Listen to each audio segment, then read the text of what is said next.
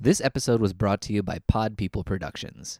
To find more episodes of this show and others, please visit podpeople.me. It's podcasts for the weird at heart.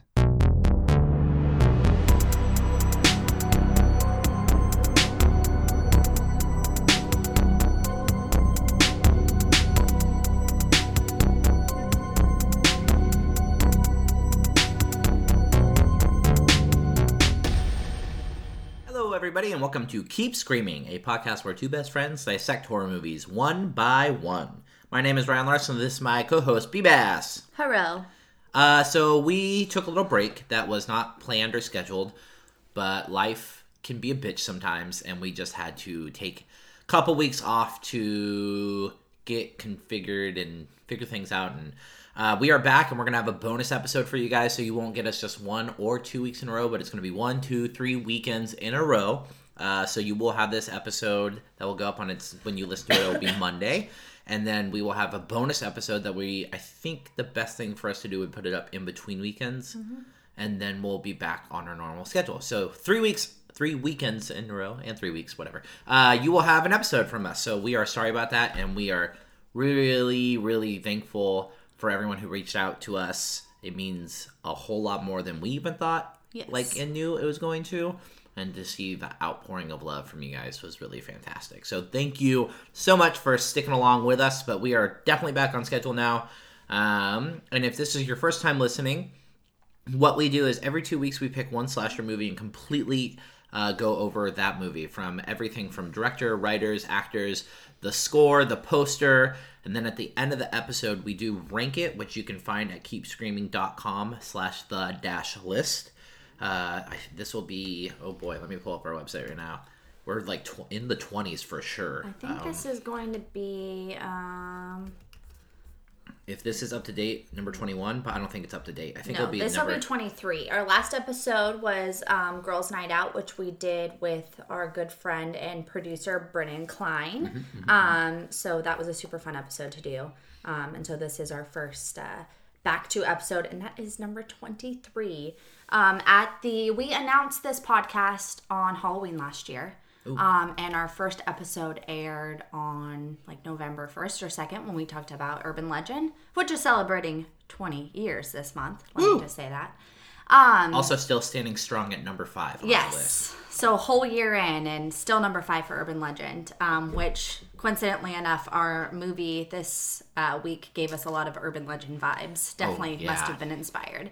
But yeah, it's crazy um, that we've been doing this for a year already, and uh, we do have some fun stuff planned for that. So Absolutely, yeah. And I'm pretty proud of us. We've only missed one episode in a year. yes, So, and we're going to make it up to you guys. So that's pretty awesome.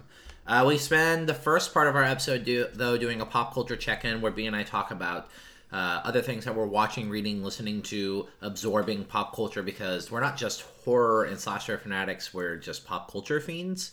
Uh, literally, before we started recording, B and I were talking about gossip from Riverdale. Mm-hmm. Um, we're big gossip people. So, it- celebrity gossip. yeah, celebrity gossip. Well, both. Um, for you. for me. And it is October though, so to think that I or either of us really would be consuming anything other than horror is silly because yes, we love pop culture, but we are diehard horror Halloween fanatics.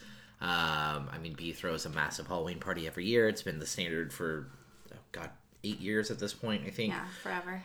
So Even before your time. Yes, yeah, so forever. Um, So that's more than 10 years because B and I just celebrated 10 years of friendship. You did. Uh, yeah, so we, yeah, we're big, big horror fans. And yes, I watch a horror movie every day of the month in October. And yes, I'm trying to.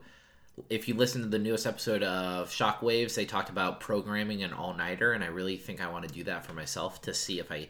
I turned 30. Wait, you're gonna try and stay up all night on Halloween? Yeah, Bullshit. I'm going to try. Yeah, right. I know. I don't believe you. My wife said it's I'll not fall possible. asleep by yeah. midnight, but Uh-huh. I'm, I'm gonna try. I'm gonna take a nap in the middle of the day to give me a little bit of energy. Does that count? yes, I'm still up all night.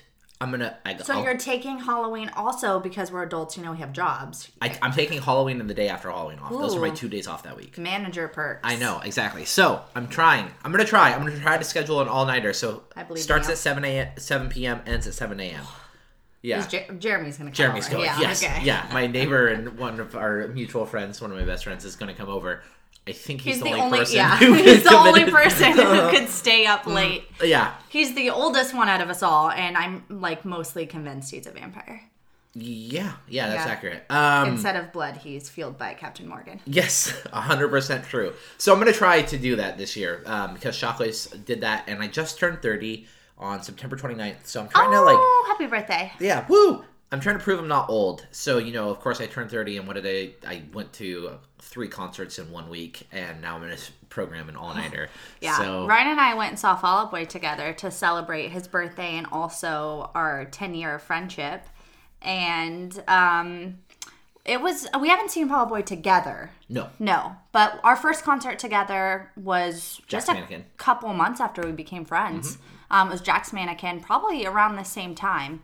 I think maybe like November or something. It was definitely fall. Yeah, it was fall for for sure. Mm-hmm. Um, so that was our first concert together, and we've been to many since then. But we've both seen Fall Out Boy separately. We're big fans, um, and it, it was awesome to see them. I mean, they put on a great show, uh, but we definitely uh, felt pretty old. Oh yeah, the girls sitting next to us, like Ooh. I did not understand their fashion. I did not No. Uh-uh. understand their dance moves. I did not understand their love for Lil Pump. Uh, Oh, yeah. there were so many things that were a we just conundrum. kept looking at each other like what's going on? Ryan and i are like sitting in our seats. We got like our freaking waters and pizza on our laps. And we just keep looking over and i'm like yeah i mean i sure i guess i remember the days when we did that. We're like looking down to like the pit. And i'm like you know i don't even think i could do that if i wanted to like not for a show this long Oh, we both were like, "Oh, there's no way I could stand through a show Yeah. this long anymore." And, like we're uh, glad we had seats Yeah. Oh, I love seating at venues. My great- wife, who's only two years younger than me, still like every show we go to, she's like, "I'm gonna get in the pit." I'm like, "That's all you, dude. I'm I'm gonna stand back here, have fun, be safe." Yeah. Uh, I don't have. I usually get in for like one song I really love. Like. I'll jump in and I'll be like, "Yeah," and then I'm out. I'm spent. Um, I've spent a like I, dude. We went and saw Inner Man together. Uh-huh. And there was a part of that show where I had to like in between songs, I had to like bend down because my back starts to hurt so bad. So yeah Going to the chiropractor next week. Hopefully that fixes it.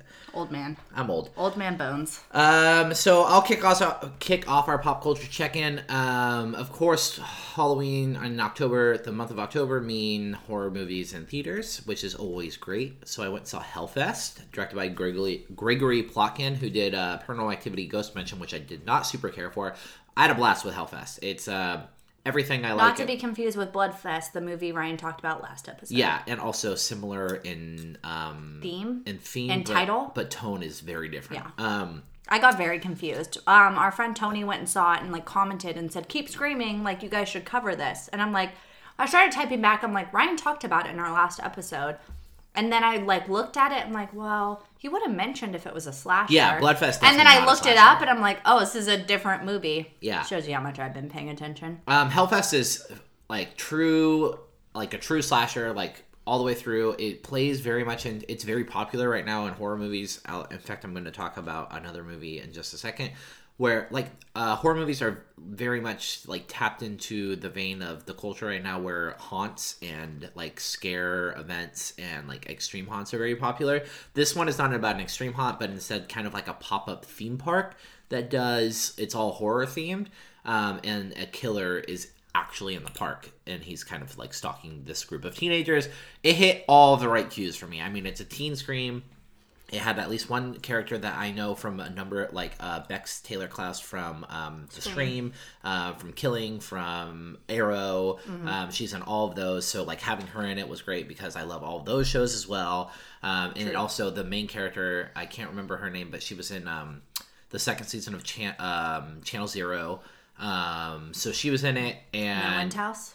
yeah, she's in. She was the main character in No Mm. House. Um, and then yeah, the killer was just cool. He had a creepy mask. There were some creative kills, um, and just the aesthetic. As soon as I walked out, I like made a Facebook post and I was like, "Who wants to go to Heartstoppers, which is a local like haunt in Sacramento?" Because I it just left me wanting to go to a haunt event because I loved the environment and the atmosphere of the movie.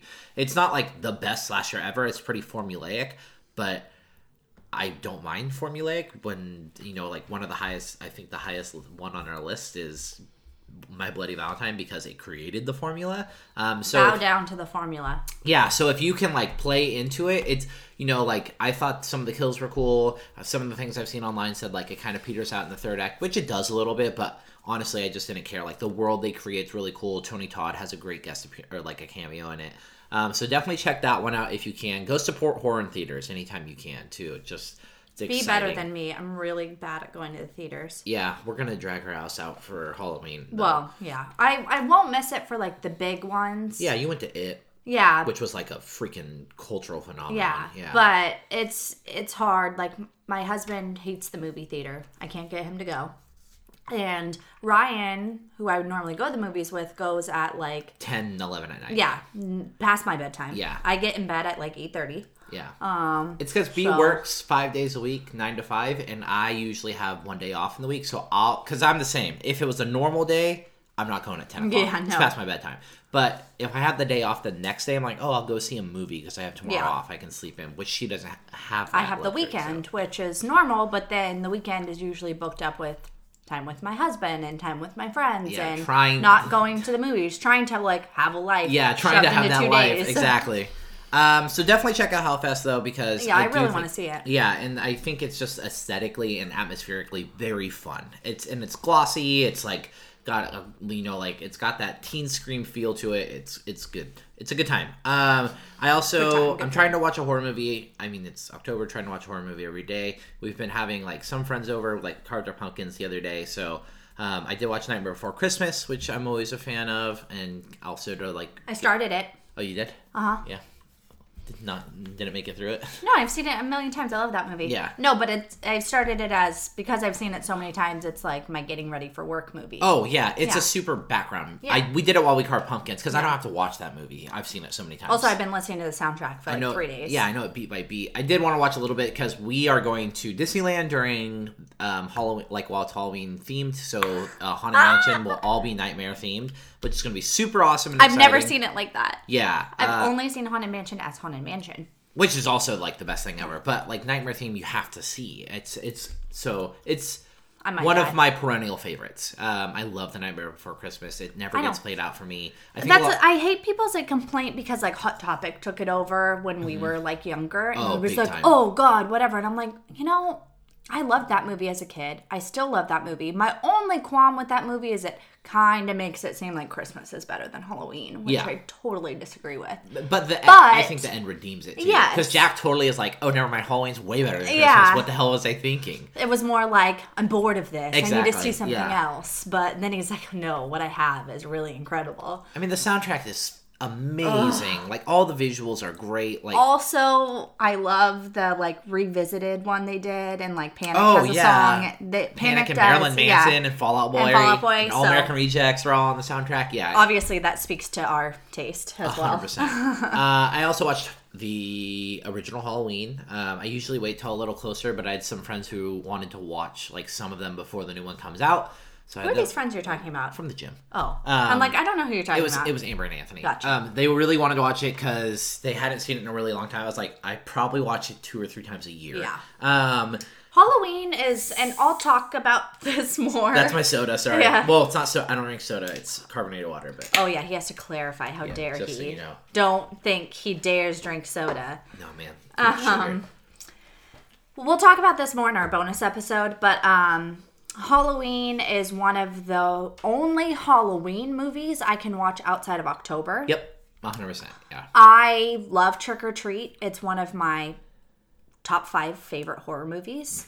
Uh, but because of that reason, I save it I October. have to get like it's October now, and I'm still like we're not close It's enough not close. to No. Halloween. Yeah, I can't watch or it. Treat. It's almost this like sacred thing.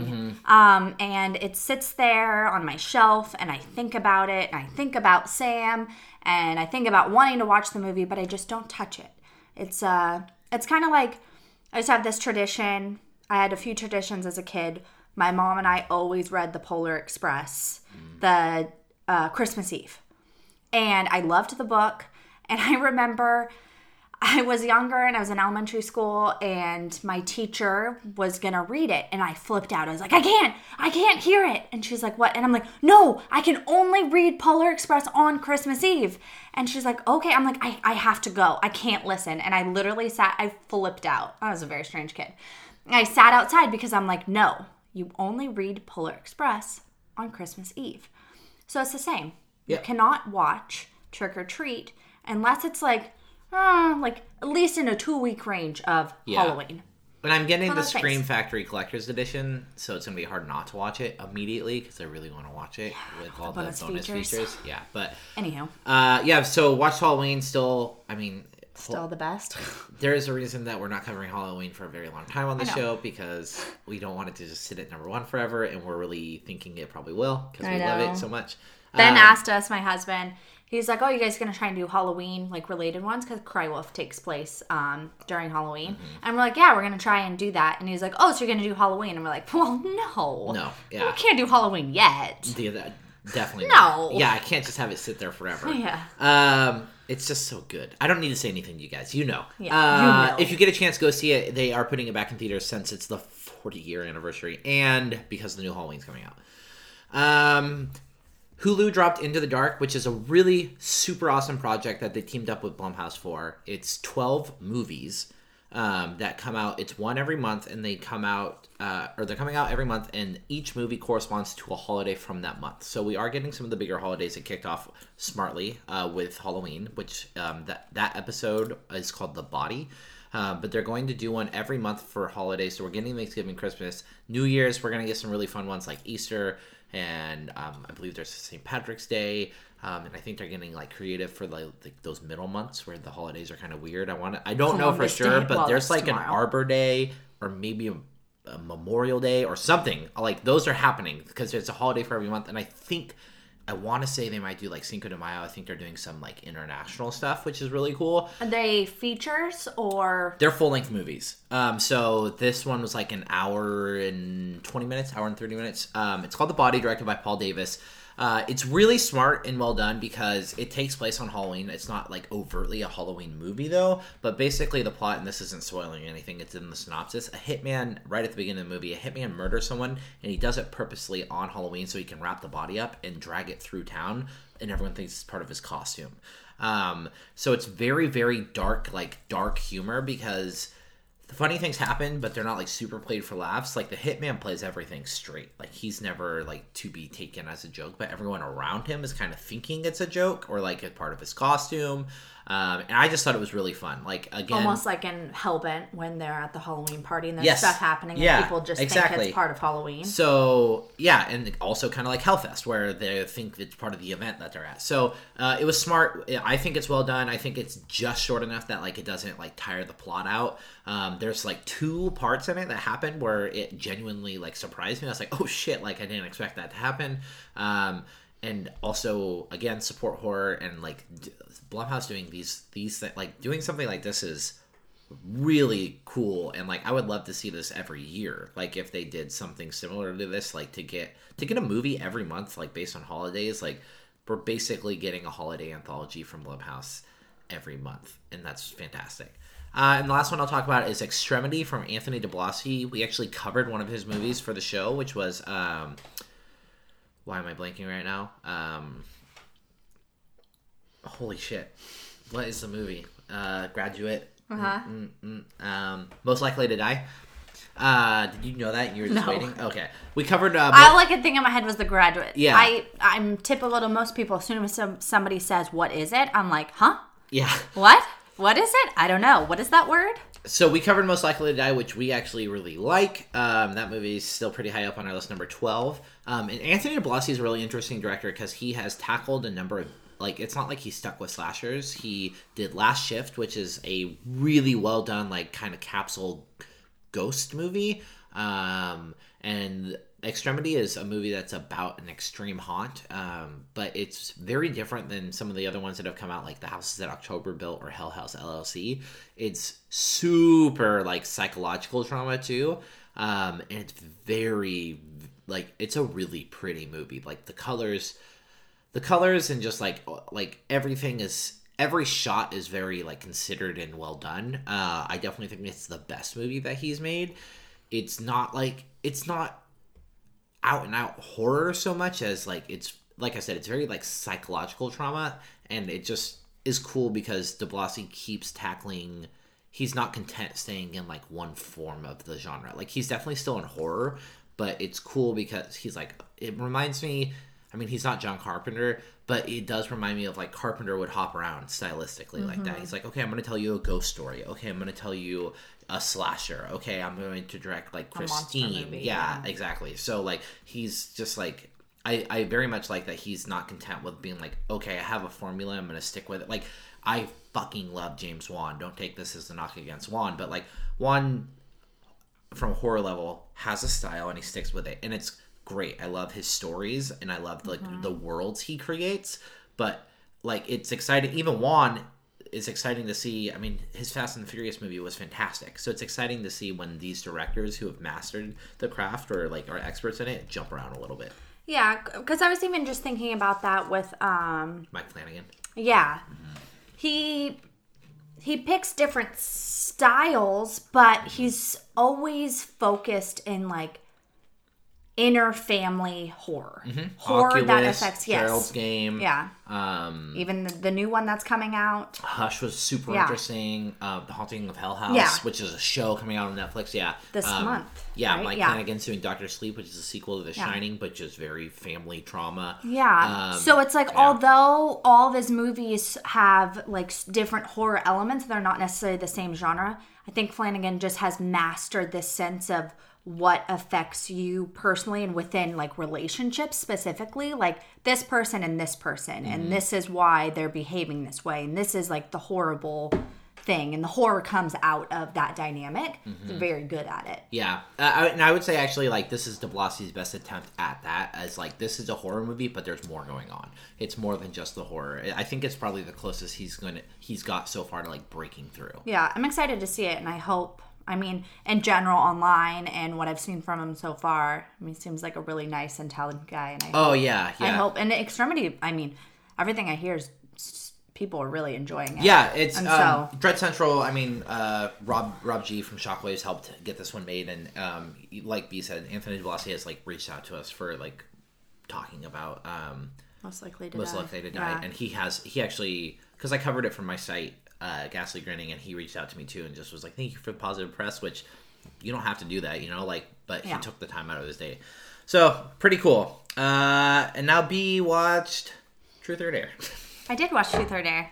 Um, so Truth or Dare is directed by the same guy who brought us Cry Wolf. So I wanted to make sure I'm like behind in the world. I'm like a year behind everybody. Yep. Um, I kind of like that way.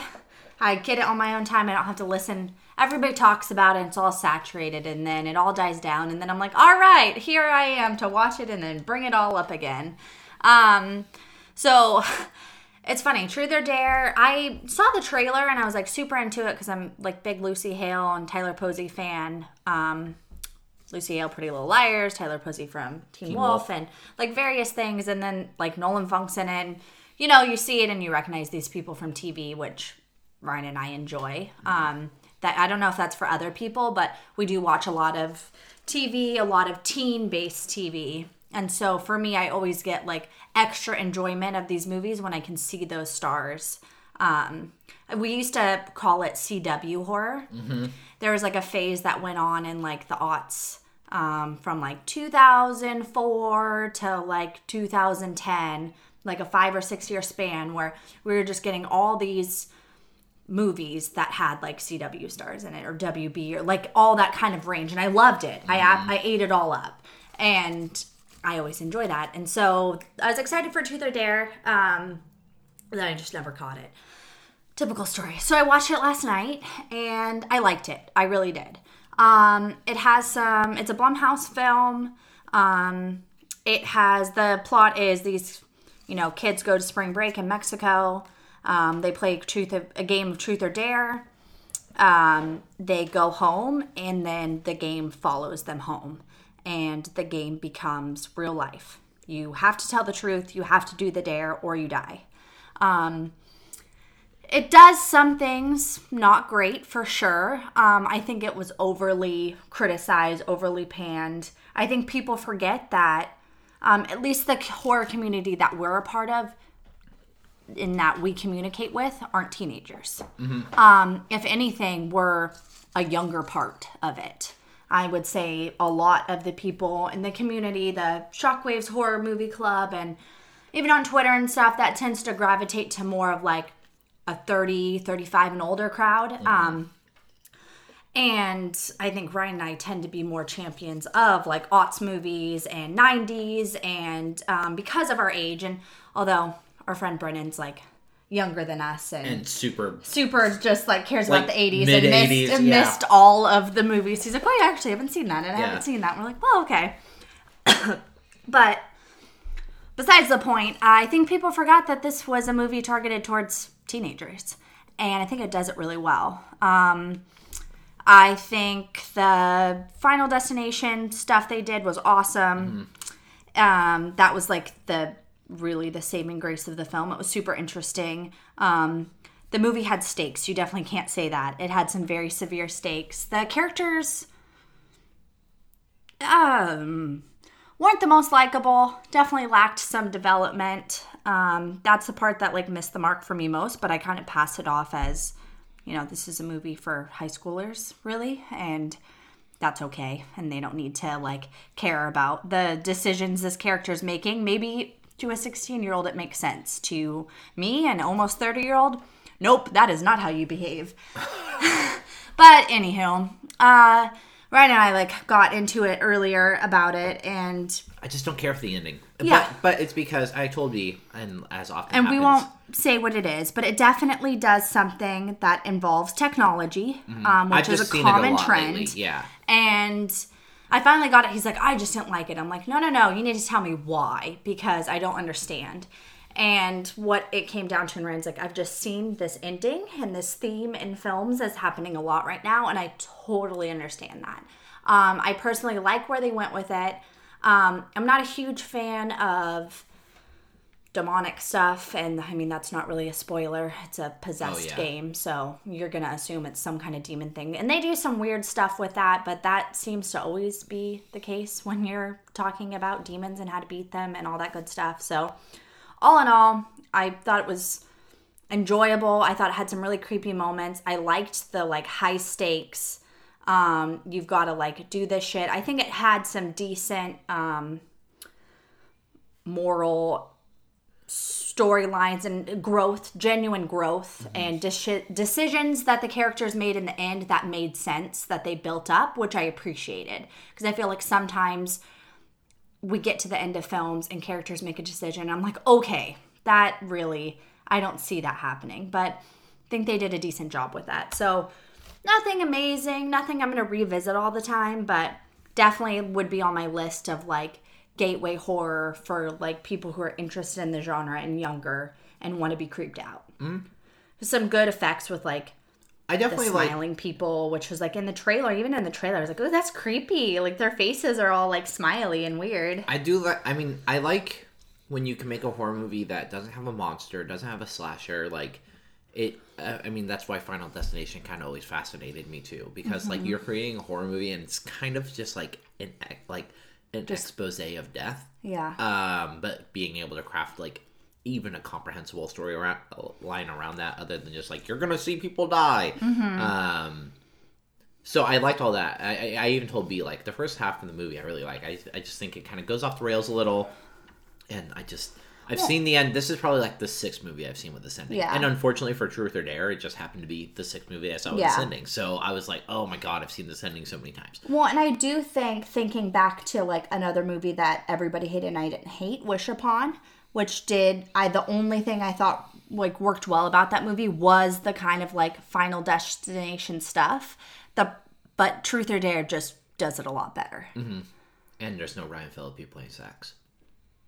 Yeah. That part will always just be weird to me. Nah. I understand why it happened. I just think I think it's like the weirdest weird. bone you have to pick. It is. It's so. Oh, it's weird. Okay. You also watch what? Coven. I watch Coven. So American Horror Story, I think everybody in the horror world has like a love hate affair with. Has an opinion on. yeah, sure. we all have an opinion on what season, blah blah blah. Um, Murder House, I absolutely freaking loved. Thought it was spectacular. Got me so jazzed. And I love Murder House. yeah, in general, I really like um, Murphy's work. Um, I think uh, the best way to describe him is he has incredible ideas and builds the coolest universes and then um, lets them fall apart. He doesn't really know how to execute the story within those worlds. Um, Murder House, I think, stands strong the whole time. Um, the second season is Asylum Yeah. which I got to let it had freaking Zachary Quinto in it, who I'm a massive fan of because of Star Trek. Um, and so I was like all about it, and it gets to like halfway through, and I was just like, I can't do it, and I stopped. That season's a kitchen sink season. It was like everything. Yeah. Like, yo, aliens, Uh-huh. mutants, bondage people, and Frank, Hitler. I was like, what the fuck is happening? Yeah, I'm like, show? who are the bad guys? Yeah, yeah, like, it drove me up. crazy. I was like, no, I don't get it. Um, and then I didn't watch another. So three was Coven, Mm-hmm. and then four Freak show. is Freak Show. So I started watching Freak Show because I love the whole carnival thing. Um, and again, I got like halfway through and I just lost interest. Yep. And then I've never picked up another season. Although I've heard it's every other is good because I heard Hotel's great too. Uh, yeah, I've heard great things about Hotel. So uh, I have heard like great things about Coven for people who liked Murder House and people who have similar taste to Ryan and I have heard like, oh, I think you'll like Coven. So with it being Halloween and um, Young cast. yeah, I love brought- Emma I mean, Roberts. brought Emma Roberts and then Taissa Farmiga back, who Yeah. we're both big fans of. Yeah. So um, I was like, no, I'm gonna watch this. Um, I love witches. Um, always have anything that involves that. I think that's super interesting. I don't get tired of that at all. It's barely explored. Yeah, we and have I like feel five like- good witch movies. yeah. So I'm really enjoying it. Um, granted, I'm about halfway through. Um, and so I'm sure I'm gonna get to a point where I'm like a little bit disappointed, but it's giving me all the awesome Halloween, like spooky, witchy vibes that I needed. Um, and I mean, God, you just fucking Kathy Bates and Oh, Angela Bassett, and like you can't get like better. No, that's one thing American Horror Story always has going for it, or almost always, is the cast is usually Yeah. like that's that that first season, dude, with Connie Britton, um, and I love Connie Britton. I can't ever remember Dylan. It's not Dylan McDermott, but No. no, but maybe it is Dylan. Yeah, McDermott. right? Yeah, it is Dylan McDermott. Um, Yeah. Dylan McDermott and Jessica Lange. Yeah, I mean Um, Jessica Lange. You just throw her in anything and yeah, I'll watch she, it. and she's back for Apocalypse, right? I think she is. I think so. So, um, if you two have like issues with American Horror Story, like we feel ya. Mm-hmm. Um, but I do when they get it right, they get it really right, and it's the thing that is I don't know if it's part of like age or like what's going on in my life um, at the like personally at the time, but it's really fucking dark and like twisted and it's super dark, and um, it always is. it always is. And uh, obviously, as horror fans, you'd think that comes hand in hand, but not not always, and not usually the horror that I'm into. Yeah, no, we. Um, I mean, we love like brutal, gory horror, but like I need it in a way like Evil Dead, like Yes. the Evil Dead remake. Like, I need it in a like pouring blood and not in a like I'm gonna rape you, um, and then I'm gonna torture you. yeah, that shit's rough. Um, and then you're gonna have to like watch me be like tied up in this chair, and uh, no, man, ooh, that gets to me. Like real life shit. Hmm. Like, ooh, it's hard. Even Murder House had some stuff. That Oh, I'm yeah. like I was not a huge. I'm not a huge fan of like the bondage suit stuff. I'm Yeah. like I don't. This is weird. It unsettles me. It works, But it's from supposed that to. level. Yeah, because Yeah. it's unsettling. Yeah. So, it, and I think that's the unique thing about American Horror Story is that it takes every season like has a theme, obviously, to like be fear based, um, and they always play with that in the teasers. Um, but within the show, although this is about witches and like the horrors of that, there's so many other like elements of horror they play in Oh yeah. um, and things that are horrific and dark. I mean, you name it, and something like horrible is happening or it's going on. yeah. And so that's the thing, it comes at it from all levels. And think part of the reason why I am I liked Murder House and I'm enjoying Coven is there are these lighter moments that give me a little bit of break from that. And because it's a television series, I can watch two episodes and then take a break. Um, for me, I have a hard time when I'm watching like an hour and 45 minute movie that's just like dark, dark, dark, dark, dark, Yeah. dark, And you dark. can't escape and you it. can't escape. And then it ends, and I'm like, oh. Some of my favorite movies are like that, but they like get me. Yeah, I mean they're good. They're you and I have talked about it before. They're really good. We have, I mean, you're one of your best friends, mutual friend Lauren, um, likes depressing movies, and some of her we've talked to her about it because we're both, I mean, you know, rookie cinephiles. Like how there are movies that she rewatches that were like, "Fuck, man, that's a Yeah. good movie," but I could No, never, never. rewatch that. Like. Yeah.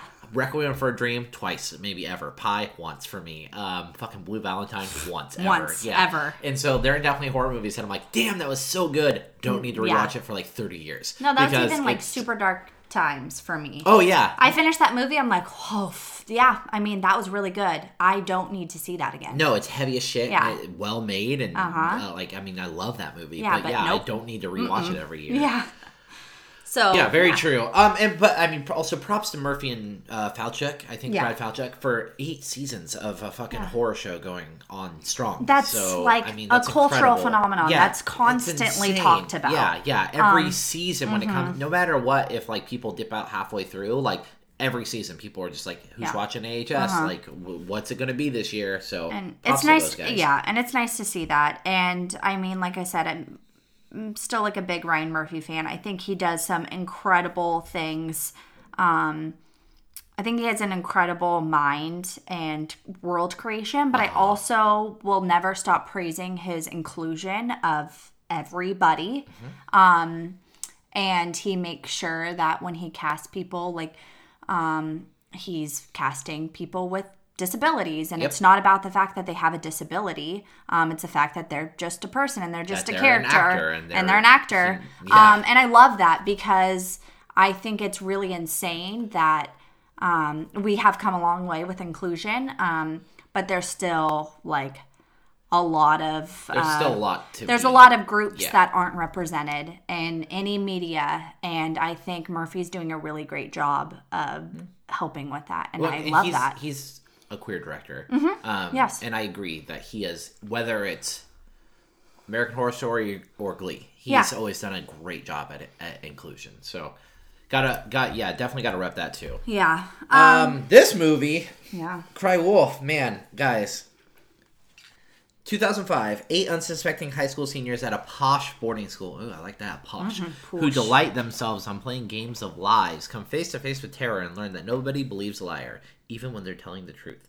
I will let you know right now, this movie was made in 2005, and it shows. uh-huh Uh, my lot, goodness. Lots of really uncomfortable, um, just like dialogue yeah, it gets a little rough sometimes. it's like when people i watched um, monster squad for the first time last year and people always bring up the fact that one of the characters says faggot in it Yeah. and it's hard to hear especially if it's the first time and you didn't like grow up watching the movie and thinking it's normal for me i like was able to be like well that's the 80s for you and this movie too i mean even though it's what 13 years old whew, Yeah, it just felt like they sh- they shouldn't No. be saying they said retard, which uh-huh. I hate that word and like i'm pretty sure they also said faggot yeah, oh they did. Yeah. Yeah, cuz he's like what's what did he say at one point? He's like you're Something.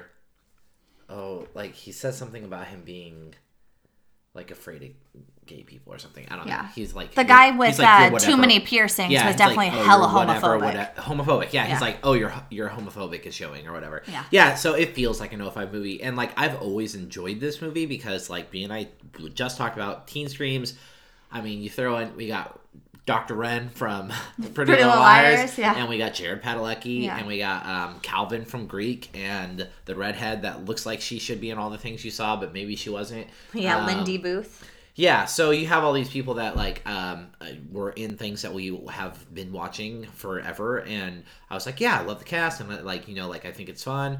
Um, and then watching it again now, because it, you know it's like you said yes this was 13 years ago but even myself as a person i've grown in the last three years of Yeah. like being more socially aware of like like things of like you know like i really need to take that word out of my vocabulary like oh you Mm-hmm. know like that's really not okay and I think it is a little bit product of the times because I think 05 was when like right when we started being like maybe we shouldn't say these words. Like this is hurtful and like this is like uh this is derogatory and that's a slur you know Well, and I think even like going back to movies, like beloved movies, like Mean Girls, like comedies and stuff, even if you watch those, um, I was, I mean, I watched this movie not in theaters, but when it came out, like right away when it came out on DVD, I actually watched it um, with my best friend Kate at her house. I was in eighth grade when this came out. I like specifically remember the first time I watched it because we were super excited to rent like a scary movie. So I was 13 when this movie came out.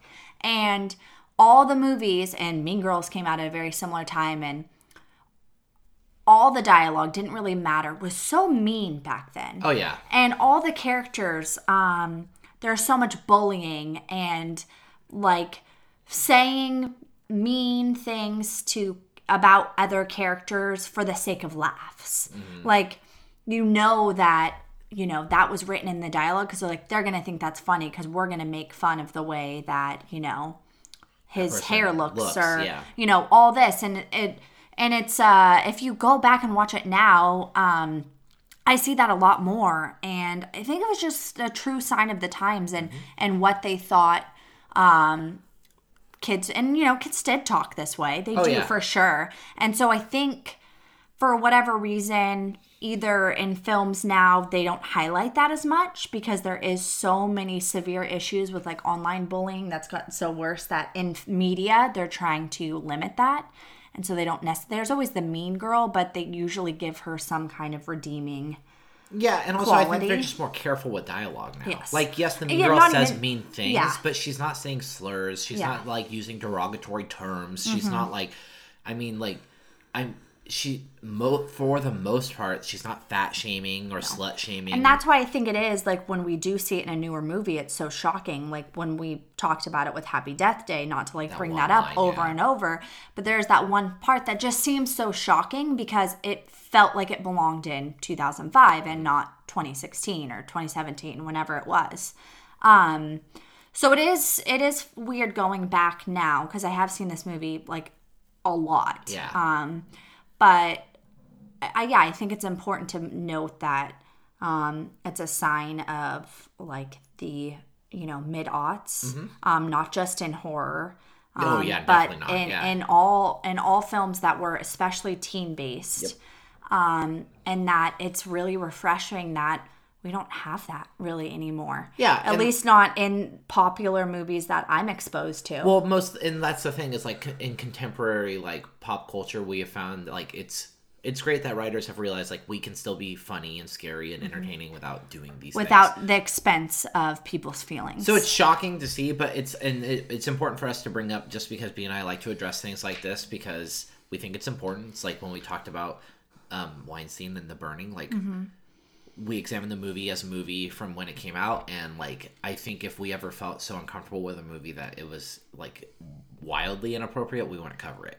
Um, but like we do like to address it, just be like, hey, we understand these are issues. Yeah. But we are addressing the movie as a slasher from the time, and like it's like you said with like Monster Squad, you know, like to uh, like to retroactively go back and be like, oh my god, it's like it's so hard to do that like to like to go back in time and be like they should have been doing these things that we're still not even doing a hundred percent now um so yeah, it, Mm-hmm. Yeah, it's just it's- important to look at yeah, I think like always our note on this is we never want to gloss over anything that we notice that we're like, ooh, that hasn't aged well because in no world do we want you to watch the movie and go like, wow, B and Ryan talk about how much they love this movie, but but it's they- wildly but inappropriate wow, yeah. it's really homophobic or Yeah. whatever because it's super misogynistic yeah, I mean, God, girls' night out. I mean, you can't Oh, yeah. you can't watch that movie and go like, wow, they really paint women in a beautiful light in this film. No, holy mother yeah we spent God. like 20 minutes talking about it with Brendan like how uncomfortable and ridiculous it was.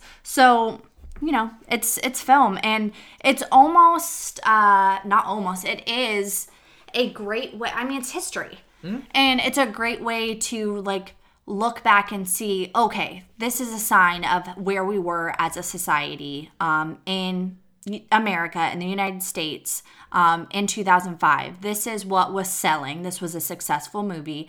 The budget was a million. It made 15.6 million. Um, that's a huge success. Um, this is what was selling. This is what people liked, and this is uh, scripts that sold. And it's good to note that. Yeah, it's a good benchmark. Yeah. Um, and it's also nice sometimes when you look around and you might go, man, the world is really shitty sometimes. You can look and go, well, we've come forward a little bit. Um, Yeah. We've made some There's progress. progress. Yeah. Uh, came out September 15th, 2005. Like B said, 1 million um, budget to 15.6 million.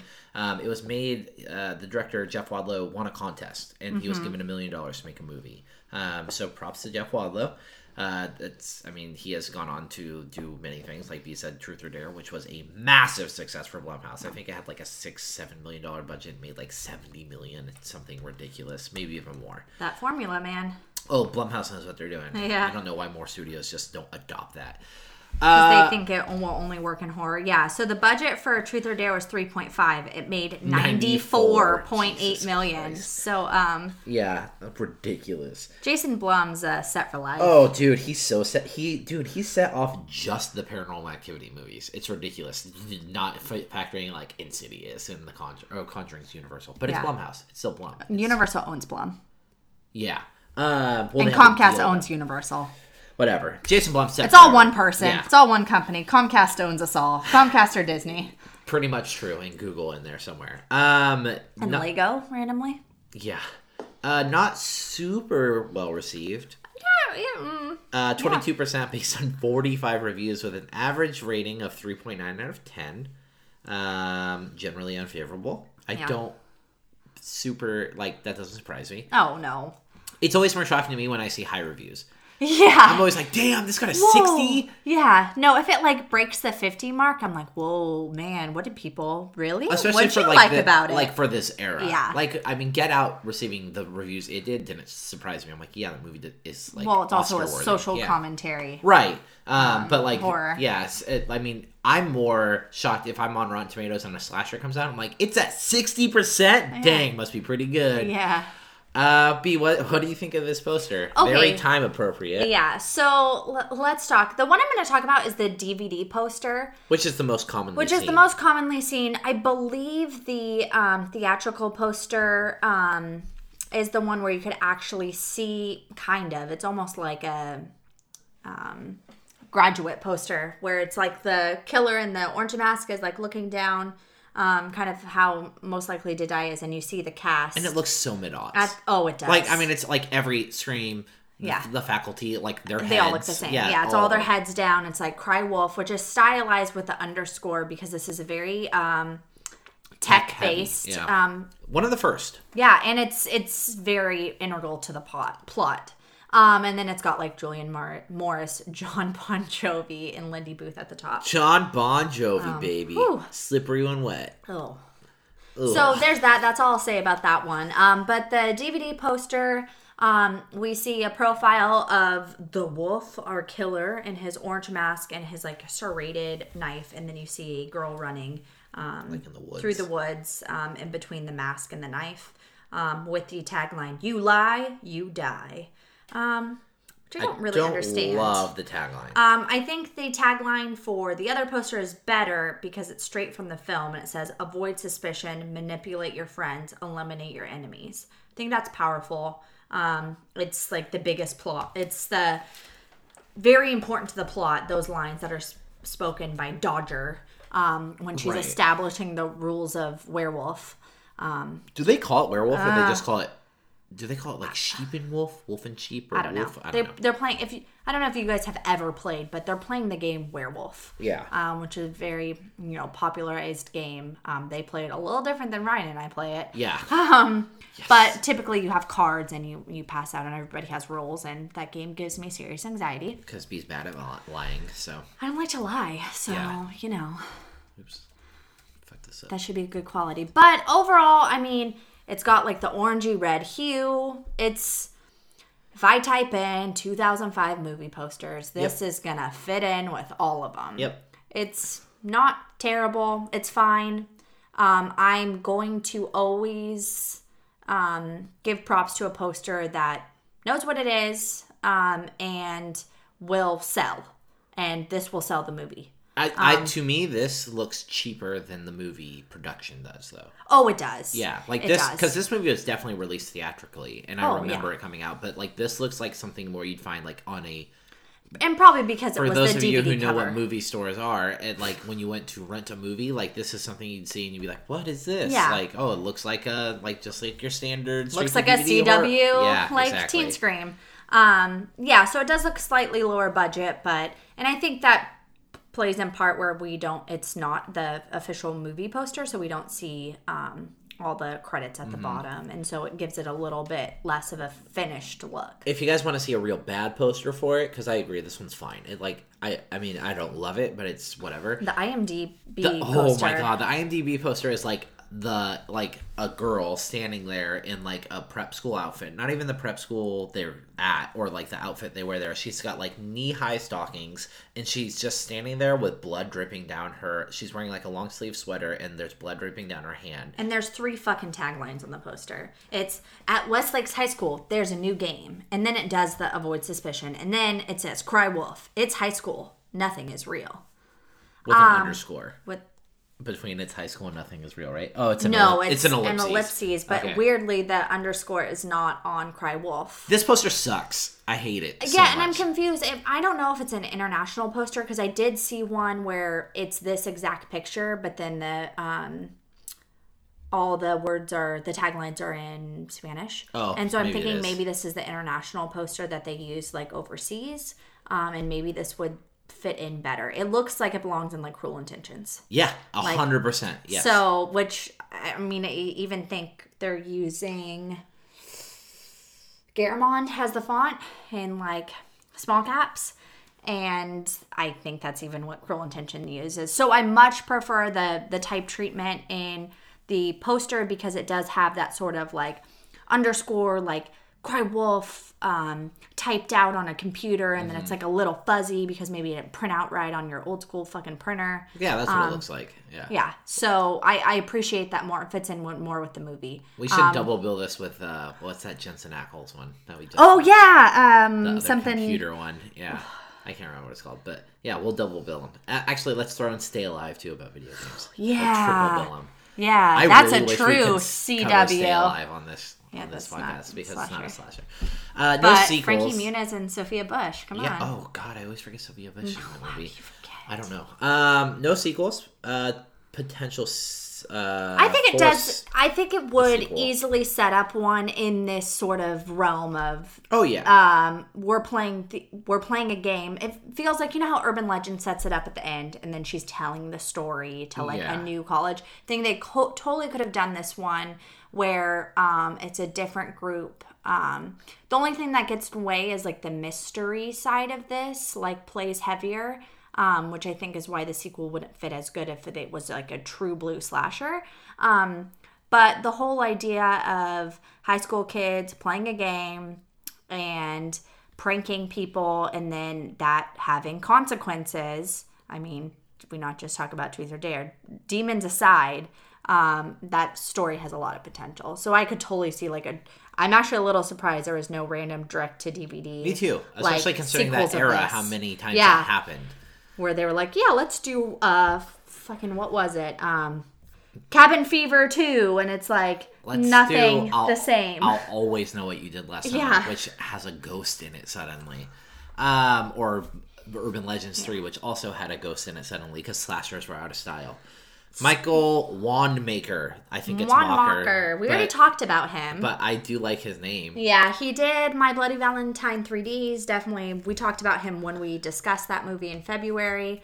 Um, he did Piranha 3D, and I believe if you go back to that episode, you will hear me say that my favorite slasher title ever, or movie title ever, yep. is The Haunting in Connecticut 2 Ghosts of Georgia. Yeah. And I stand by that. It is still my favorite movie title ever. One hundred percent agree. Yeah, it's It the best. Cracks me up every time I see it. I'm like, oh, it's the haunting in Connecticut in Georgia. Yeah. Chad Michael Murray's in that movie. Uh huh. It's not bad. I liked it. It's okay. Yeah. I like the first one more. Um, Well, it's yeah. fine. it's fine. For yeah, the first one's great. It's Yeah. got Kyle Gallner Yeah, in it. This is a great like direct to DVD Chad Yeah. Michael Murray horror movie. Yeah, exactly. I So, got, watch got- it. and I got my wife to watch it because Chad Michael Murray's in it. So, Impressive. um, the score is whatever. I don't super remember. It's very like It's fine. Um, it does ac- actually. I'd say it's better than fine. I actually really like this. Um, why did I? I was gonna say scorer. I like the scorer composer. Jesus Christ, I like the scorer. my brain's not working today. Um, yeah, I think he does a good job of what I prefer, and I want two things. I want either an iconic theme to my slasher, um, and my killer, a la Halloween, um, or Jaws. Um, you know, I, I I want that, or I want something like this and like Happy Death Day where we build tension, where movies have are not as scary and have lighter moments. I need the score to aid in the creepiness and the scariness. And he did a great job with that in My Bloody Valentine Oh, yeah. 3D. Super aided um, the creepy vibes that you needed in that film. Um, and I think he does it again in this. There's um, then the chase scene. Um, you just feel more suspenseful in a movie that's not typically one that's going going to scare you.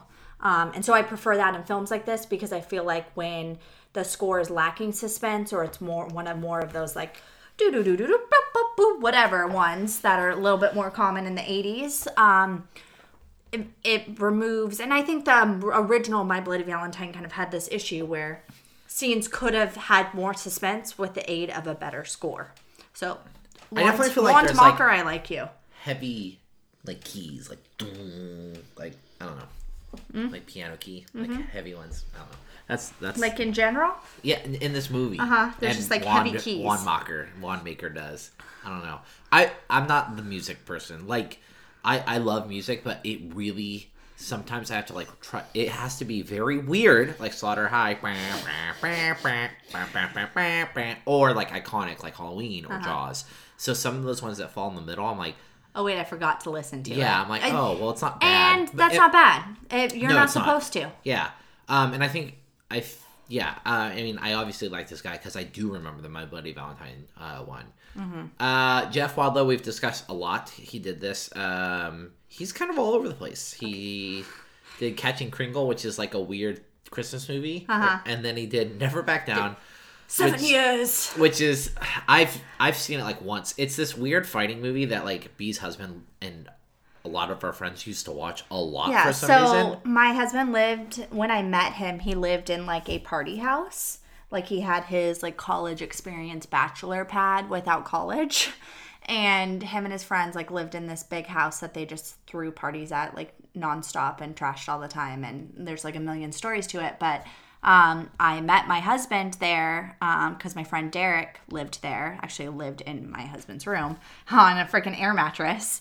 Um, and that's how I met him. And for whatever reason, like on slower nights, there was only like a couple movies in that house. Ben had a TV with a VHS player, and he had Rambo and Toy Story.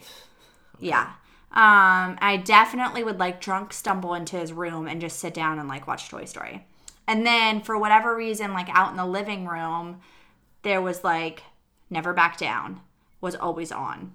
I've saw that movie out at that house probably like six times. And they've seen it way more times. And you know how like ever well, I don't know. In our friend group, we all kind of have like weird quotes that we've taken from movies that you don't really realize they're from movies. It's just things we repeat. Um, we repeat like a ton of stuff from like SpongeBob and and stuff like that. But from Never Back Down, like seven years, like for whatever reason, just gets repeated like randomly. Um, and so that movie has like a soft spot. I don't care for it too much, but I just thought it was really funny because we talk about the movie all the time because of their love for it, and then B, I come I come over today. I'm like, this guy did never back down. What the fuck? Um, he also did Kick Ass 2, which is a serviceable sequel, and then Truth or Dare. He's done episodes of Bates Motel and The Strain.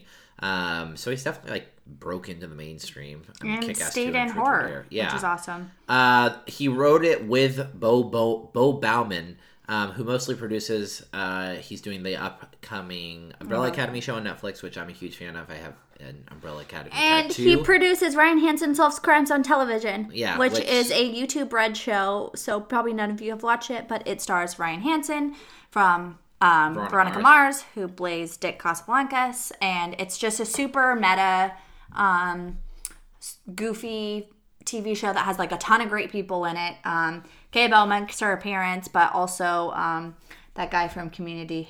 Um, Jo- Joel McHale. Joe Yeah. McHale? Yeah. he's in it and it's like i don't know and the this chick from story of my life um orange is the new black the really short hair like Oh, any Lori Petty. no anywho one of the girls from that movie super funny if you have youtube red check it out um it's hilarious We love all Veronica Mars alum. Yes. So, uh, but yeah, so just written by them. Jeff Wadlow wrote it with him. He doesn't write very much. Like, uh, mostly he produced those shows. everything he wrote he basically did with jeff Yeah. Um, we've talked about the cast a lot, but Julian Morris as Owen Matthews. He plays Wren on um, Pretty Little Liars. this on once upon a time right Yes. Yeah. Um, Lindy Booth is Dodger.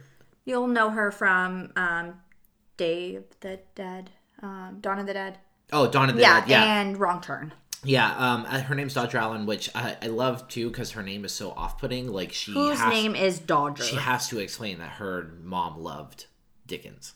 Um, Jared Padalecki as Tom Jordan. who's not in this enough. Uh, Jesse Janzen as Randall, who has the worst tattoo, or I mean piercings ever. He has an eyebrow piercing. He has uh, uh what's it called? The Libre. the labret and a tongue piercing. He's got too much going on. He's got spiky black hair, but he He's wears Spencer a from. Degrassi. Oh yeah, it's the worst. Uh, Paul Spinner, James Spencer. as Spinner. Lewis. I don't remember which character that is. Lewis. I don't know. I don't remember. Sandra McCoy is Mercedes. Um, Oh, Graham, Ethan, and Cohn. Ethan Cohn is Graham, and then uh, Kristy was people. Regina. Uh, most importantly, Jon Bon Jovi as Rich Walker, who's their journalism teacher, and then Gary Cole randomly. Um, With a British accent. yeah, as the dad, as Owen Matthews' dad, barely in the movie. I don't know why how they pulled Gary Cole to be like Gary Cole. He's not like a like a huge star, but, But he's, like in a ton of stuff. yeah, it's it was very odd to see him in this. Um, it's definitely like a whodunit mystery. Uh, Mm-hmm. definitely more of like a murder mystery. The- Yeah, I would say the iconic weapon is they use a gun, um, but the knife is Yes, the well, iconic weapon. Yeah, it's it's like very much accent like that, and it's a very particular knife. You can tell it's got like a serrated blade. It's got like. Well, it's a knife, but then it's like serrated on the other edge. Um, ben will kill me for not knowing the name of it, but it's not like a hunting knife. Yes. Because it's meant for like multi-purposing. yeah, and uh, yeah, it's got You the know, grip like and everything. slicing, gutting, and stuff. slicing and gutting and stuff. Uh, the killer himself, herself. So we kind of run into a little bit of an April Fool's Day situation here. So if you haven't listened to it yet, you can go back and listen to our April Fool's Day episode. Um, but the killer is technically like the whole movie. You're led to believe that the killer is the wolf, um, which is this character that they kind of create on their own, and then they think has someone has decided to take the form of.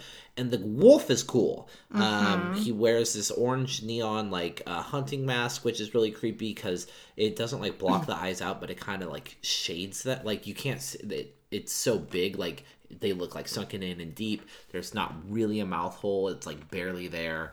Um, he wears like a camo jacket. He has like this really like I, I think the knife is like actually really dangerous looking. Um it's like this huge it's like it's it's like you know like when you see michael Myers, michael myers butcher knife you're like that's a big ass knife. Like his knife is really big but it also just like looks dangerous.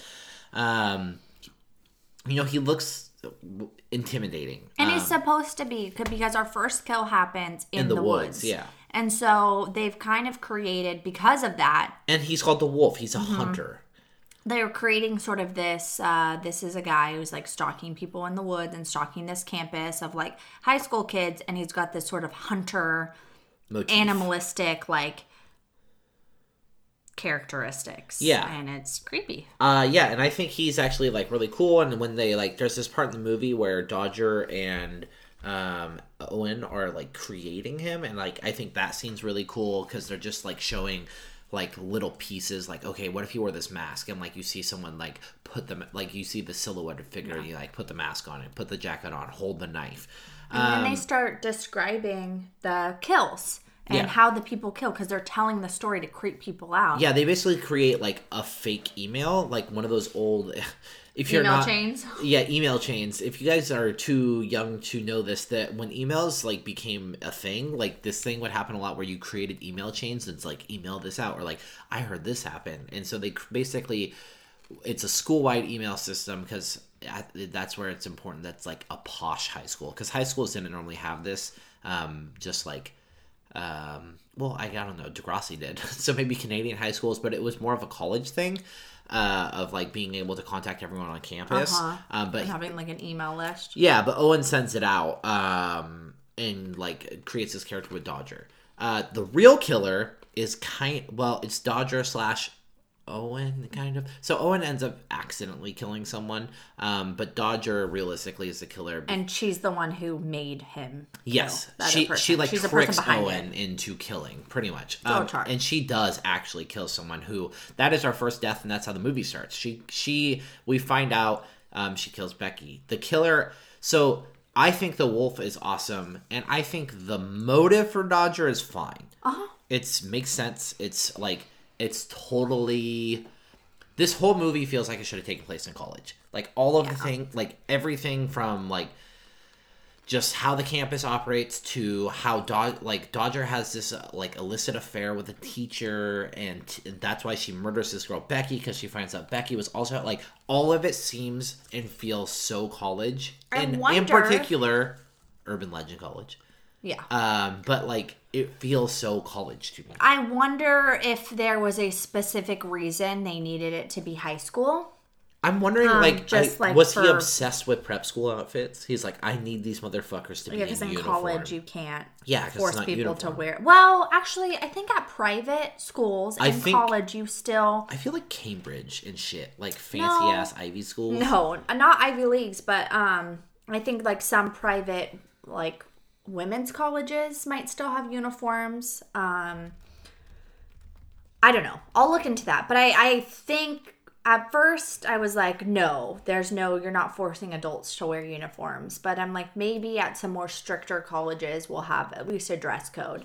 Yeah, I don't know. It, the whole movie, and like, like being I said, Maybe it's a marketing reason. They wanted it to be high school age kids. very, you it, know. it, it very much could be, and but like it's weird because it does like the whole movie has there's whole scenes that feel like they're straight out of urban legend. Mm-hmm. Um, there's a swimming like a pool scene which urban legend had. There's a library scene which urban legend had. Even like the whole kind of um, uh, at one point like the character randall is supposed to go to uh, college to uh, like have sex with this girl which that whole scene's disgusting too because he says he's going to take her v card and like not leave blood all over the back He's seat like, I'll try not to leave any blood in the back. seat. Ryan just like, oh my god, that's so gross. it is gross it's fucking disgusting um but like even that scene felt to me that's like sexist, Ryan. no it's not it's not sexist like i don't like i get it i had I, that that Oh god, but I'm nobody just- needs to hear that. Just- that's gross. I'm just saying, like, for him to say that is like he's trying to be gross. He's Uh-huh. he's not like this is how the body works. He's like, ugh, I'm gonna be fucking pig right now and talking about ugh. Um, Mm-hmm. but that scene to me felt like that whole situation of like he's supposed to go and his car's still here felt like when Joshua Jackson Uh-huh. in Urban Legend is supposed to go on a ski trip. I was like, holy shit, so much, and the email going out and like Yeah. there's so much of this felt like Urban Legend.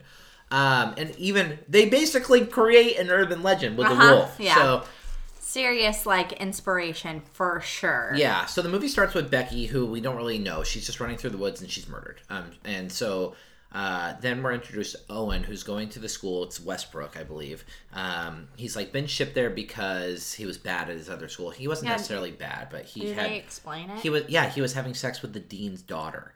So the dean like made Oh, sure that he got that shipped away. Um, so How he, dare he have sex in high school? he kind of like as soon as he gets there becomes friends with this girl dodger and she ropes him into her group of friends and they like he finds out that they play this game in the chapel um, and they play werewolf like the most sexual way ever Yeah.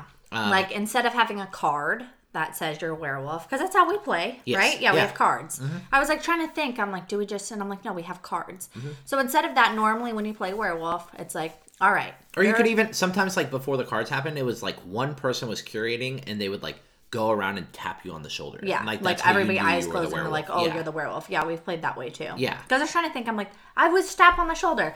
I was like, I know there's a part where we touch. Yeah. for sure. I'm like, okay, so in our version, if you get tapped on the shoulder, you're the werewolf. Yeah. And then when the townsperson goes mm. like, "Oh, all werewolves open your eyes," and you open your eyes and you see you're werewolves because you're tapped. Yeah. Well, in their fucking version. She lifts up your shirt and puts a lipstick, and that's how you know you're the werewolf. But she that- doesn't like the most sensual, sexual. yeah, she like, like, she like lifts up his shirt and then lifts her shirt up. slowly grazes She like his rubs abs. your fucking body. Yeah. yeah. And I'm like, ooh, and She like wow. she like puts her head over in the crook of your shoulder and looks at you like I'm gonna fuck you later. Yeah, and, And- we all know why she's doing that. Yeah. Um. She's So seducing him. so that's so they play werewolf the first time and every dude these people are so pissed when their friends accuse them of being the werewolf like friendships are fucking ended. People are storming out. Everyone is super mad that like how could you take and i'm like it's kind of funny to me because it's i get it. It's to establish like because it comes down to owen and uh, the character graham. Um and it's to kind of establish like owen has got off on the wrong foot with these people because he's the new guy and like blah blah blah and also it shows that he's like kind of good at manipulating people Yeah, it's all for a reason, but it's really hilarious. because i'm like is How- this the this is a game they play all the time but Yeah. this time they're just like fucking friendship over Yeah, and then like one of the girls is like, "Yeah, I'm not gonna sleep with you if you tonight if you accuse like her boyfriend if you accuse me of being the werewolf." And I'm like, Oh, not Ethan mean- Cohn. I'm sorry, I quoted wrong. Ethan Cohn is Graham. He's the one who gets like the most mad. He like seriously. "Oh, cut- that's what I thought you were referencing." Oh no, he cuts himself out of their group of friends. Um, it's Lewis, I think. Lewis is the one he gets. He's the one from Greece. Um, who he gets like it's down to him and Lewis. Nope, that's which character is that? That's nobody. What are you doing? I'm looking up the character. You know it's called IMDb. Whatever. We're gonna figure. Oh, his name's Paul James. I like the Paul Lewis. That's why. Um, I'm pretty sure it's Paul James from Greek. He's like the first one. It is. He's the first one. Like it comes down to. And yeah, his girlfriend like walks out and she's like, ah, you. What? What did she say? She lifts up her shirt and then She says, "You could have got laid tonight, but now you're just fucked." And Mm-hmm. he's like, "Baby, come on!" And he like, she takes her. No, she's wearing a fucking crushed velvet pink tracksuit. I fucking remember because I hated it. And she like unzips it, and she's not wearing anything underneath. And she's like, "Let me get a backside of it because this movie's not rated R, so we don't see any boobs." Um, it's not like Well, we watched the uncut version. We did watch the is uncut. rated R. Still no boobs. yeah, um, it is bloodier though. Uh, which is funny because like all of the blood happens from hypothetical murder scenes or like stage. Uh, so this basically kicks off this thing where Owen and Dodger think it'd be really cool. Well, like Dodger comes up with this idea. Let's play. Everyone's like, I'm bored with Werewolf, anyways. Like basically, Owen winning has pushed them to the point of like that game's stupid, and they're like, well, what if we play on a bigger scale? So they Well, they get they find out that they're gonna be like the only ones on campus. And so they're like, "What? We're gonna be all be on campus. It's gonna be so boring if we don't play werewolf. Like, what are we gonna do?" And so they try and think of something to keep them entertained. Right. So they're like, let's play with the rest of the uh-huh. school. So they create this character of the wolf, and then like they're basically trying to make people on campus think that someone that they're in school with is a murderer. Well, because Becky was murdered, and that is yeah, Becky true. is for real murdered, and she went to their they school. didn't catch the killer, and so they're like, "Let's play with this." Um. So then we head into this whole thing where we're we are led into this whole thing where it comes down to the night before Halloween, and Owen is essentially like the stories that him and Dodger crafted. Like he is, they're starting to happen. Like the wolf is kind of stalking him, and then, um, is that before or after? There's like two things in this movie because she gets. Yeah, so okay, so they they decide to fuck with him and they chase after him and basically like a cop shows up and was like, "Put put your hands up," and you find out that it's they were just fucking with him. Um, but then after that, because so he gets threatened with expulsion along with Mercedes. But then after that, everyone else decides to keep fucking with them. So all of the other friends are like, we're going to mess with them because they go to the chapel one night and he's like Yeah, because they're pissed off that Mercedes told the dean that they were all playing the Yep. game.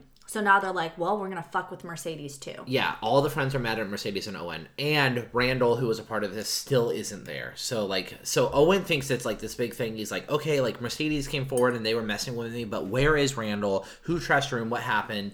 And so he, so many unanswered questions. so he draws everyone to the chapel and he's like, what's happening? And they're like, this is ridiculous. And like Mercedes isn't even there because she's like not risking sneaking out of her room because she's already in trouble. And this is like kind of when I like it really kicks in where so um what's his face is on the phone with Mercedes. Now I'm not gonna remember his name. Um the guy who Paul Paul James character, um, who is her boyfriend, Lewis. Lewis. Lewis is on the phone with her and she's like in the bathroom and she's sending him the most pixelated pictures of her that are supposed to be like um, nudes, but it's just like her face, like and her like chewing on her fingernail, um, because she's in the bathroom. He's like, "What underwear are you wearing?" She's like, "Your favorite." And he's like, "Send me a picture," and it's literally her face.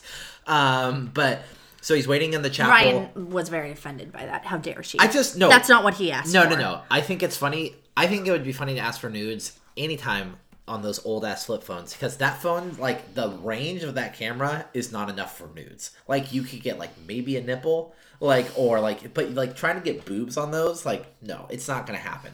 Anyways, she's sending the pictures. He sees that the wolf is behind her. Um, so the wolf kills her just in the way they described in the email. So literally kills her the exact same way. And then he goes off to save her. And um, while he goes off to save her, they all still think like he's fucking with them. And while this is happening, Owen is in the chapel still with I think her name's like Nagini. I want to say. Uh, oh no, what Nagini? It's Regina. Um, Regina and Jared Padalecki's character Tom, and they find Randall, who has still been missing. They find him just again murdered the same way as in the email, um, and he's like in a confessional booth, and he's castrated, and there's blood leaking from the booth. Um, so Owen's starting to freak out. Everyone else is starting to freak out. Owen goes to like basically try to help Lewis because he's like, okay, this is real. So I need to go save them. And he gets there, and Lewis is at the top of the staircase. Owen's at the bottom.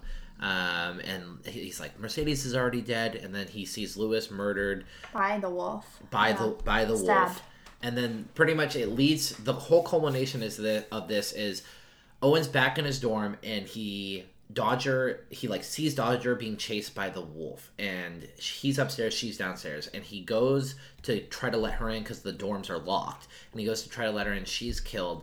And then the next person to walk in is fucking Bon, Jon Bon Jovi. And he's carrying the wolf's clothes. Yeah, and he's carrying the wolf's clothes, and we already know at this point that Jon Bon Jovi has been hooking up with Dodger, um, and like Owen knew this too, and it's like it's a secret affair, and Bon Jovi is like Because she's a high school student and he's like 40. 40 yeah and bon jovi Gross. and like dodger right before she gets killed even says like grab a gun.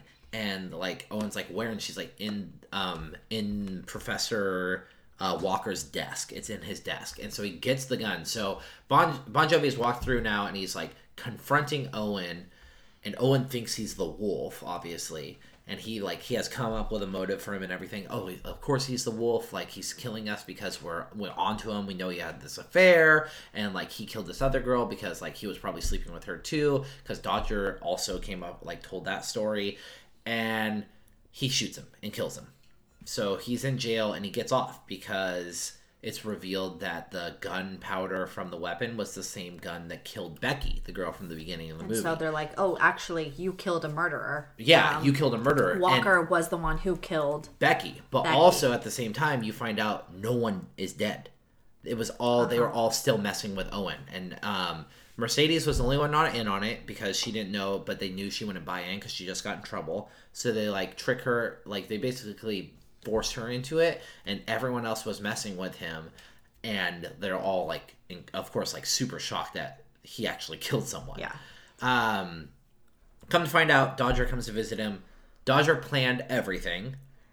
And our smart boy Owen makes this realization when he sees her. Like And- all the puzzle pieces click when he finds out that they're like, oh, Walker was having an affair with her, blah, blah, blah. And she got jealous. She picked the new boy in school who wouldn't know people well enough to be able to gauge whether or not like this was a trick or not. Um, so people would be more suspicious of him because he's new. Um, just all these like she's pretty much a mastermind. Mm-hmm. Uh, and he's like, I'm gonna like rat you out. And she's like, Who will believe you? Which I liked because it kind of plays in the name of like Cry Wolf, the boy who cried wolf, Mm-hmm. because he's already two times now said it's been like another person or like this thing is real and it's happening. Yeah.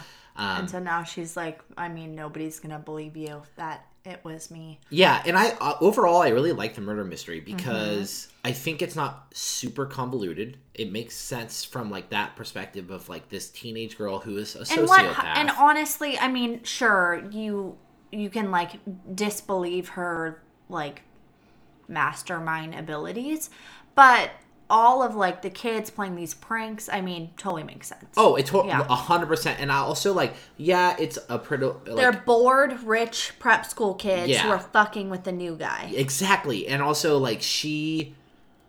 I, even the criminal like mastermind thing doesn't bother me. She's like a creepy sociopath. Like she does a really good job of like right at the end. Like I thought the actress, what's her name? I was gonna say Lindy Booth like did a really good job because there's a part um, when they're in the chapel and she's um, Owen is basically saying like because they kind of have like a flirty thing going on. He's like, I saw you like making out with him, blah blah blah, and she's like, I went there to end it, and the whole time she's saying it, you're like, oh, she's lying. Like there's something off about this story. That's not right. And she plays that perfectly. You're mm-hmm. supposed to realize that something's off there Yep. and something's weird with her. And I think she does like a pretty incredible job of like playing it both ways. Yeah. Playing like, yeah, I know what I'm doing. Like I I my character's lying right now. And then in other parts being super convincing. And at, even at the end, she's like crying when she's talking to Owen, and then when he Mm-hmm. says like "I'll come forward," and that's when she just completely stops, and she's like, "Who would believe you, anyways?" Um, and I so I think like the murder mystery part works. I think it's like a cohesive storyline. It doesn't get overly complicated. Um, all the prank stuff is like all the prank stuff is fun, and the wolf is a cool killer. And Well- even though no one actually dies, what's cool is when they're crafting the killer, we do see kill scenes because We see him twice, really, for Right. some of them. Like because well most yeah and um, most of the kill scenes are like obscured but you're still thinking because they're trying to sell owen on this so there's like fake blood and there's It like, looks like a PG 13 slasher. Yeah. It looks like typical kill scenes you would see. So, although technically those characters didn't die, this plays out just like a regular slasher would. And that's what's so great about it because, sure, in the end, there's only two people die who died. Both died at the hand of guns. Um, that's not a slasher but it is the entire movie is it follows a pretty pretty basic who done it formula that was really popular in the 90s this is this movie's almost a little bit late the the thing it plays with is its technology edge which i mean an urban legend in what 98 has it a little bit um, but then even more so when you you know gain seven years yeah um, they even had a, a, a promotion with aol yeah, so I love that. It's like so. I mean, I was a big um, IMer, like Oh, huge yeah. IMer, and yeah, they had a promotion with um, AOL about like publicizing the movie, doing an alternate reality game that people can play, where you send messages back and forth, where you basically play well Mafia, you play mafia yeah, yeah, which is werewolf. which is werewolf Yeah. exactly um so but we do i will say uh well let's do our favorite kill no Mm-hmm. kill really happens but my favorite fake kill is definitely randall's because he's castrated and i hated And you him hated him. Yeah. So and also like they rip the tongue ring out, or you they make you think they rip the tongue ring out. Like it's very graphic and gory, Mm-hmm. and like also that character sucks. And I like the he's very like misogynistic and sexual from the beginning. So I Well, love that. and that- and oh, they- and he's castrated. in defense of the script, they know that, and Yeah. so that's why They they, have the yeah. the character die that way Yeah. because they're like, oh yeah, this stupid guy, like this is how he's gonna die, Um, because they definitely play in like with the. I mean, like I said, this movie's pretty damn like formula based, and Mm-hmm. they even play in like Mercedes is your typical like Self obsessed. self-obsessed like sexual like latina like girl i mean it's like by the numbers like slasher stereotypes Yeah. Um Jared Padalecki's character is like, Like the, the- rich yeah jockey like oh yeah like southern boy yeah because he's from Texas. Tom yeah, Tom Jordan. Which is funny because he's from Texas in real life I found out. And he's from Texas in this movie, no accent. Uh, which I think is weird. I don't. He might be from a part of Texas that doesn't really have a strong accent. Could be, Yeah. yeah. Um, Uh yeah, I mean I think yeah, I'll have to go with that just because I do agree that that's sort of got the best setup. I like how he's like in the chapel. yeah, um, like and the whole like him. all, all the, everything around it, like putting him in the confession booth and like. But I do enjoy um when Owen kills the professor.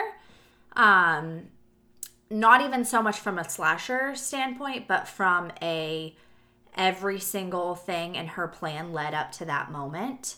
And that was like her way of getting him to die without her having to do it. yes. And I think that's like pretty incredible. Also, so I love yeah, that. I remember that. I still remember the first time I watched it too. Like I've seen it so many times now that even this time it'd been so long I forgot some I, for- of it. I forgot a lot about it because I haven't seen it in like maybe 10 years. But I definitely remembered like the first time I saw it when like he shoots him and then like Padalecki and everyone's still alive. I'm like, wait, what the fuck Yeah. just happened? Like it's not. Don't like. Don't get us wrong. And you're already spoiled by now, but like the murder mystery is solid. Mm-hmm. Like the like when it's it like it's not. I don't. I personally don't think it's super predict- predictable. Like when you get to the end and like everyone's like, dude, it was a prank yeah. and you're like, and that's why it reminds me so much of April Fool's Day, because April Fool's Day we run into the same situation where, where our final girl's running around and like really thinks all of her friends are dead. yeah, and, then, it's like a prank. Yeah. It's a well orchestrated prank. the difference is, is like she didn't get close enough to accidentally killing anybody in April Fool's Day. So my question for you then is, how do we rank this movie? Because to me, it is not a slasher. I mean, it is, but it's not like in the way that you and I rank movies. I have to look at April Fool's Day and go, yeah, it's right with April Fool's Day because other than mm-hmm. the form, April Fool's Day, same thing. It has a slasher formula. Uh-huh. Um, April Fool's Day, I would say, is even a little more tropey. Um, Yeah, it has like the typical stereotyped characters. Yeah, This so is like a smart guy. This so, is a doctor. So I is I a job. I look at this and I go, it's in a list of two. This or April Fool's Day. Uh huh. And so where do you rank it? Because I don't I don't think we would have to completely change our list if we were to put this in the actual list because it's so similar. The ending in April Fool's Day where you find out all these kills, even though we have. I like we don't have an established killer in April Fool's Day, but you're led to believe that someone is killing people. You have actual death scenes. You have like these things happening, and then it's like fooled you. The difference is, is that Cry Wolf shows you the kills that didn't happen. April Fool's Day doesn't show you any kills. Right, but you see bodies. Mm-hmm. Um, So I think in this realm, it would rank slightly above April Fool's Day because I agree, Be- and I also think because the wolf is cool. Like I genuinely enjoy the character of the Mm-hmm. Yeah. wolf. I think he's cool, but I don't think we can properly rank it with the yeah, other. I know. I think about it. I'm like, the mystery of this movie is hella good, Mm-hmm. and a part of me thinks like, man, I kind of wish it wasn't the mystery and it was somebody truly taking over the persona of the wolf. Yeah. Um, but then would that be as Would it be less effective Yeah. because then you're suddenly it's a slasher and like the ending isn't as climatic or like or would it be just as rewarding because you're actually like wish- there's this terrifying guy who truly is like saw this story and was like, yeah, I'm gonna do this. I really wish that like Dodger was the wolf. yeah. Like I think that would have been the best way to wrap it up. Like these people are actually dead, and that she like was like basically And I she mean, frames Walker and, and as she frames the Walker. Mm-hmm. as the wolf. Well, I wish that that's what happened, and she still frames Walker for the kill, and like it works out. But I do wish It like makes her less. It's like urban legend, but she's less sadistic exactly because she's not actually killing off her friends. Yeah. So so for me personally, I have to. What is this? You said it's our 23rd Mm-hmm. So I'd have to rank it twenty two, Yeah. Right above April Fool's Day. And you know we'll talk about this on future episodes because we always try to make a reference to that when we talk about April Fool's Day. Um, this movie and April Fool's Day, I think we both genuinely enjoy, Mm-hmm. and there's a lot to like. But in the realm that we break down slashers, We analyze them. yeah, we Although can't. they follow the formula, both of our characters died via gun and not by a slasher kill. Yeah, and there's no actual like kills. I mean, like it's got to even even if they did die by knife, it's incredibly low kill count. Um, in and I would still rank it higher. I mean, you know, I think Blood Rage's kill count's only like four, Eh, maybe five. Gotta That's low. I gotta rewatch Blood Rage this Oh, year, guys. God. Hope it's kill count's low too. Mm-hmm. Um, so there's nothing wrong with a low kill count, especially like when you create an effective killer and everything. Um, but yeah, just looking at it, I have to, like I said, we'd have to either figure out a way to re rank April Fool's Day, or we just put it at the bottom and go, what's better? No, we set Fool's up Day? rules. Yeah. And we're not going to break So them. this will be number twenty two. No, because this is well, this Well, is in a- our list, but this Yeah. will be our 24th episode. so then it will be our twenty third movie, right? Number twenty three. Yeah, this is our 23rd episode. I don't know. We're Well, missing some movies on here. You'll look at the list and uh, you'll see. I'll fix it. Oh yeah, But It's it's, just- okay. This is up to date. Yeah. Our 22nd episode was Girls Night Out. Okay, yeah. This so is our 23rd episode, which means that we have 23 movies, so this will be 22. Yeah, this is number 22. Uh, 22. 22. So, we are still going to try to do some Halloween themed stuff, but we don't know what we're doing yet. Uh, Big surprise. If you guys have any ideas, we would love to hear from you. We're at Screaming Cast everywhere online, so that's Twitter and Instagram mostly, and you can follow us there. Be live streamed us watching uh, parts of Cry Wolf, um, which she's always been really good at, and we're going to try to keep doing stuff like that because it's a lot of fun. We finally have a Facebook page, um, so you can follow us like on us Facebook. there. Um, and then keepscreaming.com, of course. If you can like uh, or rate, review, subscribe, super helps us out. I did see that we've gained a few more um, star ratings on iTunes, which is super appreciated. Yeah, thank Um, you, guys. It does make a difference. Um, I know it seems silly, but if you like it, um, even if you don't like us or you have like any kind of weird bones to pick, um, let us know because um, we love doing the show. We love the support we've gotten, and um, we just want to make you continue to be happy and enjoy listening and all that good stuff. Yeah. Um, so thanks to everyone who's continued to support us. And again, if you have, I mean, we know the traditional Halloween stuff, but if you have anything that maybe you think gets looked over for Halloween season, uh, we're looking at something specifically that takes place around Halloween. like this movie, people probably don't think like, oh yeah, Cry Wolf's a Halloween movie, but does play, take place. There is people in costumes. There's a costume dance. Yeah. It takes place the week of Halloween. Yeah. and there's also a full moon. So, oh, Yeah, oh, there, that's true. Mm-hmm. Uh, yeah. So we will be back. Well, you're going to hear a bonus episode in a week. Um, we're going to discuss our comfort horror movies, and then we'll be back in two weeks with a new slasher. So find us uh, online and let us know what you think we should cover. Maybe we finally figure out how to do franchise stuff and cover one of the Halloween movies. Um, we will um, give you guys updates on our social on Instagram, Twitter, and our Facebook page, and probably talk about it in the next episode because we are gonna further flesh that out actually today. Um, but we do have some plans for our anniversary episode Yes. and a giveaway. yes. Um, so we'll keep you guys like all informed on that. We're super excited. So yeah. Until then, keep screaming.